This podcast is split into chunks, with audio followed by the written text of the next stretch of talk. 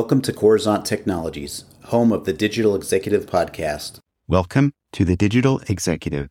Today's guest is Milena Berry. Milena Berry is the co-founder and CEO of Power to Fly, the fastest growing global platform dedicated to fast tracking economic equity by upskilling and connecting underrepresented talent to roles in highly visible sectors. Milena is on a mission to partner with top 100 brands to bring them a slew of diversity solutions provided through the Power to Fly platform. Milena was born in Bulgaria and moved to New York City a week before September 11th to pursue a master's at ITP New York University. Prior to co-founding Power to Fly, Milena has contributed to numerous startups and had a blast being the CTO at Avaaz.org, where she oversaw the technology to support growth to over 30 million members. Milena is a frequent commentator on how companies can diversify their teams, especially in tech. Her work for Power to Fly has been recognized in Business Insider, and she was named Fast Company's most creative people in business in 2015. Her biggest accomplishments are her four children who constantly push her to rethink what work life balance means. Well, good afternoon, Milena. Welcome to the show.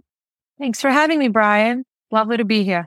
Absolutely. Appreciate you jumping on. We, again, we talked about this before we hit record, but do traverse quite a few states around the country, North America and beyond, as you know, 50 countries now. So just love getting up meeting new people. So I appreciate your time. We're going to jump right into these questions, Milena. You've got quite the career in marketing, technology, robotics, an instructor, and now you're the co-founder and CEO of Power to Fly. Could you share with our audience the secret to your career growth and what inspires you?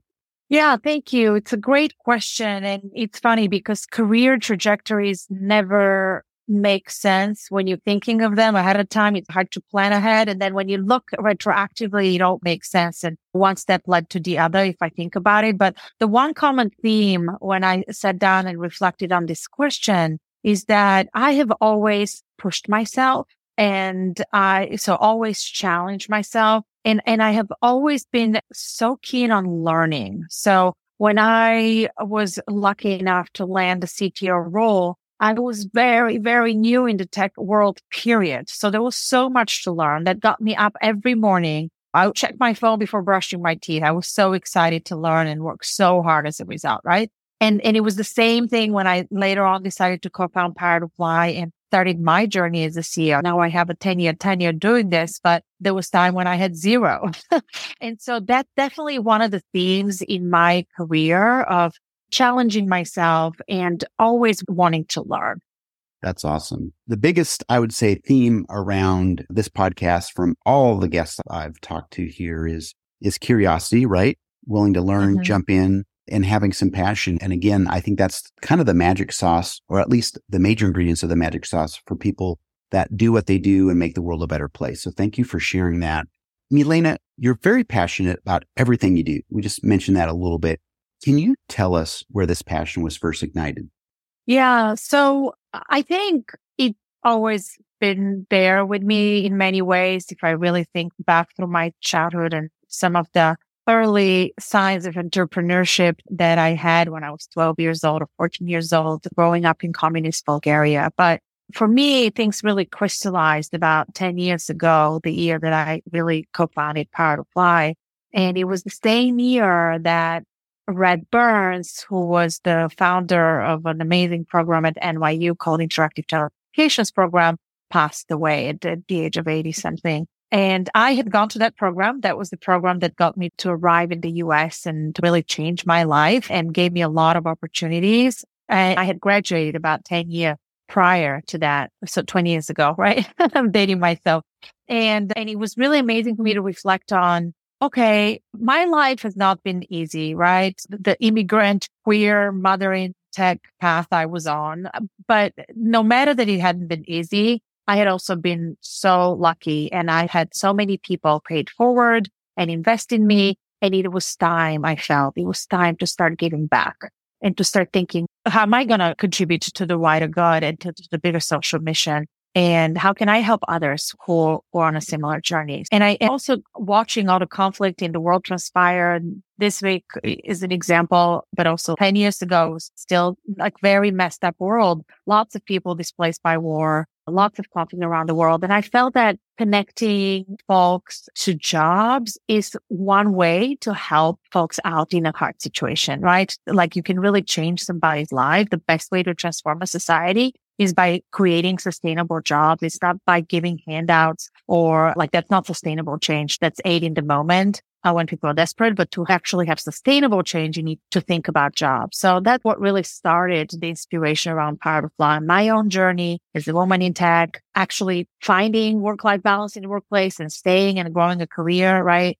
Which I know is the outlier. And then realizing that companies lack diversity and they just needed a little help to know how to connect with underrepresented talent, how to retain them once they're there, right? And so that's why Power to Fly was born to really help organizations attract, hire, retain, and grow diverse talent. Awesome. Thank you again. Love the story. This podcast is all about, I think all podcasts are about stories, but appreciate you telling us your journey, how you got there, and really that passion, as I mentioned, was first ignited. And passion is so contagious, such a great thing. And I'm glad that you are inspiring and helping others. Love your mission. Thank you so much. Milena, your power to fly opportunities continue to grow and flourish. Can you share a couple of examples where you've helped women overcome a challenge or maybe completely change their career?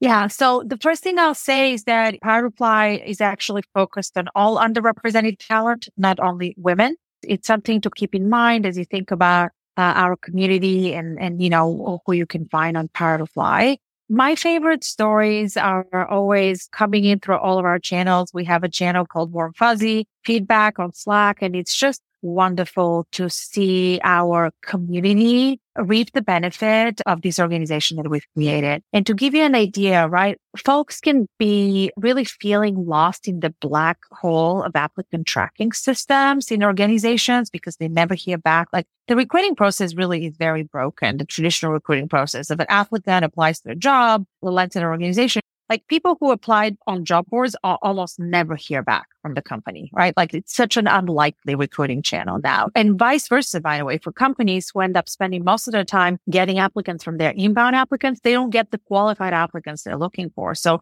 most of the time, the highest netting effort in terms of recruiting ROI is the outbound efforts that they're doing. And that becomes particularly more important for underrepresented talent. But what ends up happening because of this model that we have that we've worked out, talent can actually go and meet with companies in our virtual career fairs, in our summits, in our dedicated events. They can go and visit what we call chat and learns, which are interactive sessions. We're meeting a company executive and learning from that, right? Back on that, like folks want to be learning. It's part of their career journey. Power to Fly is very infused with the learning. And again, we created connective tissue, which is how we really broker these connections that end up resulting in job opportunities. And we also do a lot of upskilling. And in some of our offerings, we're also very hands on in, in negotiation and, and specific job offers. And I still remember a developer getting a 75% raise by working with Power to Fly from one job to the next. And so those are the stories when it becomes so tangible and so real, what we're talking about. we're talking about that gross salary equivalent of the jobs that Power Fly has brokered to filling. That's when, you know, our impact can get measured in the billions, right? Hope that makes sense. Yeah, no, that's awesome. And we talk a lot about going that extra mile here on the podcast, that customer experience. And what I love what you do is you really take the computer or the machine out of these ATS, right? For these job applicant systems that are so automated now. And you're actually doing that hand holding and bringing that human touch back, which is so awesome. That's the best way to do it, right? I think we need the machines, obviously, but we need to do a better job. And I appreciate what you're doing out there to make things better. Milena, last question of the day. We're a tech podcast and platform, and we like to ask every guest if you're leveraging any of that new or emerging technologies in your business. And if not, maybe there's a cool tool or app you found useful you might share with us.